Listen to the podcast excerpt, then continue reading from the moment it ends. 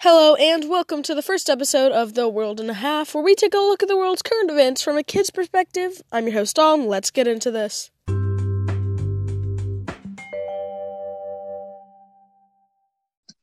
Hello, I'm your host, Dom, and I am here with my good friend, Cael. Hi, Cael. Hello. So, I'm assuming you've heard about how Australia is on fire around the New South Wales area, and it's just been devastating to the community and wildlife. Yeah. Well, yeah, so today in this podcast we're going to be talking about that. Um the Australian so the Australian government has a national national bushfire recovery agency to help uh quote to help fund fire relief and authorize payments to volunteer firefighters. So um basically oh yeah, we apologize for Cael's dog. We tried a lot to get it shut up and it won't. But um, so basically, what they've been doing is uh, being like they started paying volunteer firefighters uh, to go out, and some of these firefighters have been uh, out there doing this for months now. Um, do you think what they're doing, the Australian government, is enough? Is a what? Is enough to help fight these fires? Well, I mean, I feel like they're doing all they can, basically. Yeah. But uh, it's still not enough. Yeah, these fires are absolutely massive. In fact, people, uh, locals from Sydney have reported the skies being red and the air being filled with smoke, making it hard to breathe. And uh, I just think that's really sad. I don't know if you've seen this, but like firefighters from the like America, they're going over there and trying to help them. Yeah, and I'm assuming all around the world. Um, which that brings us into our next topic. Uh, the Australian government has deployed their military to help fight these fires. Do you think that military deployment is necessary? At this point, yes, And why do you think that? because like I said, there's just there's so much fires going on, and there's they're doing so much, and it's still not helping. So Yeah, one thing I think they should all they can. Uh one thing about like their National Bush Recovery Agency, uh one thing I think they should do is um like uh do stuff to fight climate change because experts from the University of Sydney and uh just all, from all around the world are saying that the this is extremely likely due to climate change. And that's just sad to me the fact that our planet is heating up and now firefighters are going to have to go to risk their lives to go fight these Yeah.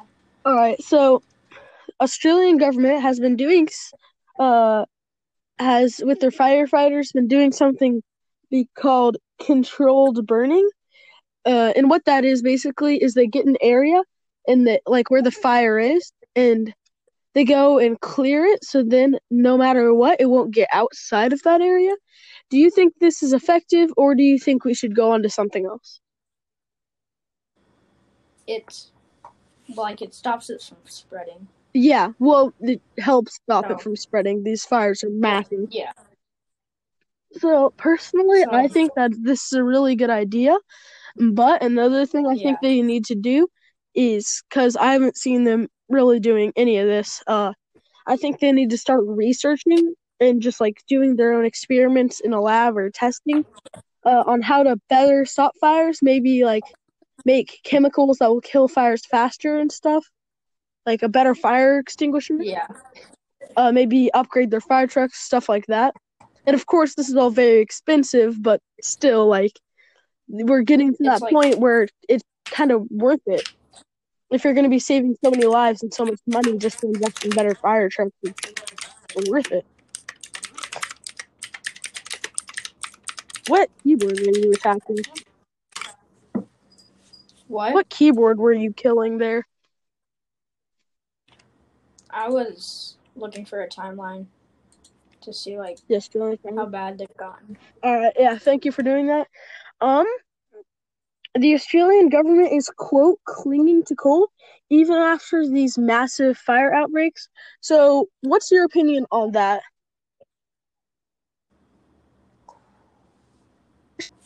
think that it's a really to use coal for these fires, uh, or like even after these fires, because even something as small as someone smoking a cigarette and yoinking it on the ground, uh, can cause these massive outbreaks. And the fact that you're, they're using coal for so many different things and not going to clean energy like solar panels and stuff is just really unacceptable and kind of dumb.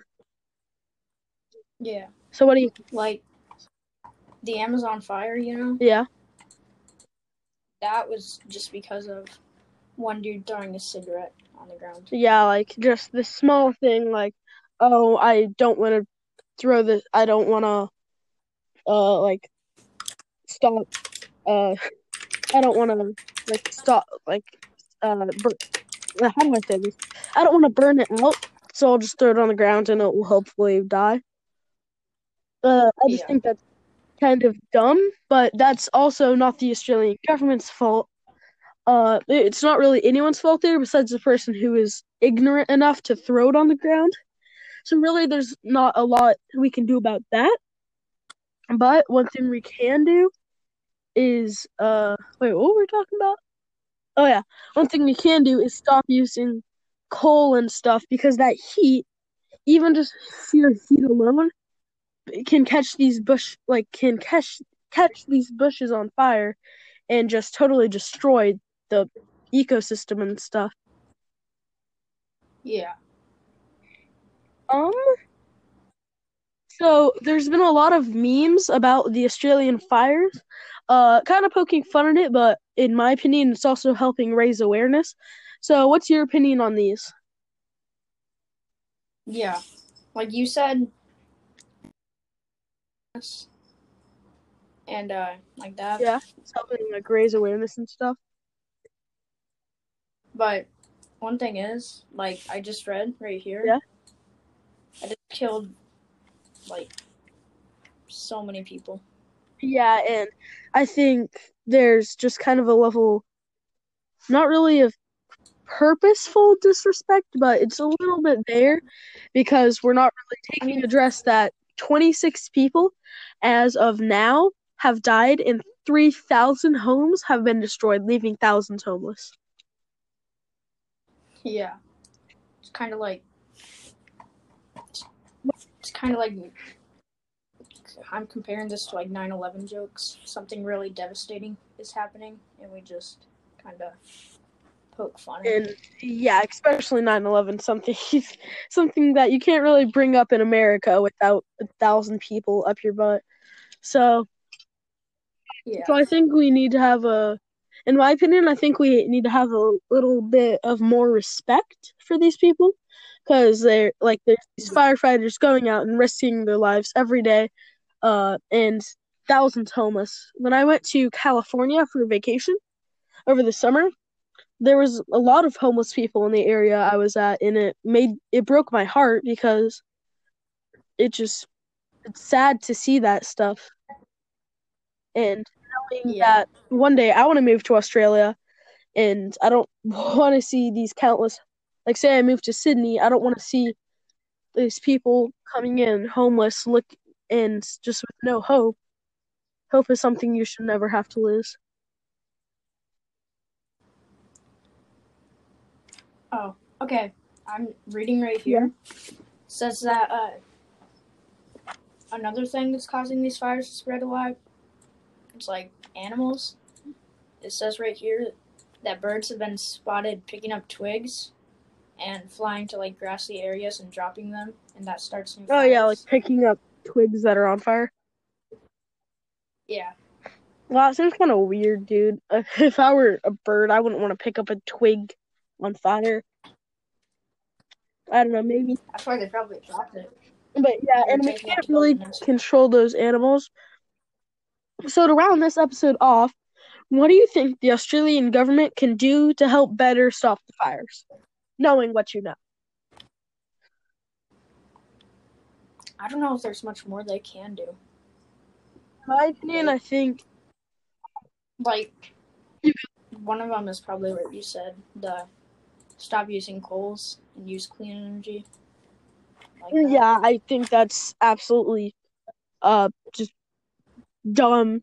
I don't really want to say that because I don't you don't say that about governments. The Australian government is doing a lot to help fight these, but just not they they could do more. yeah, like just a little bit more. using coal around these areas is sure it would take a long time and a lot of money to switch to solar panels but then again you're you're people are dying here. 26 people are dying. Thousands of people are becoming homeless. This can take a huge crap on your economy if you aren't careful yeah. So yeah i think that's one thing they need to uh do.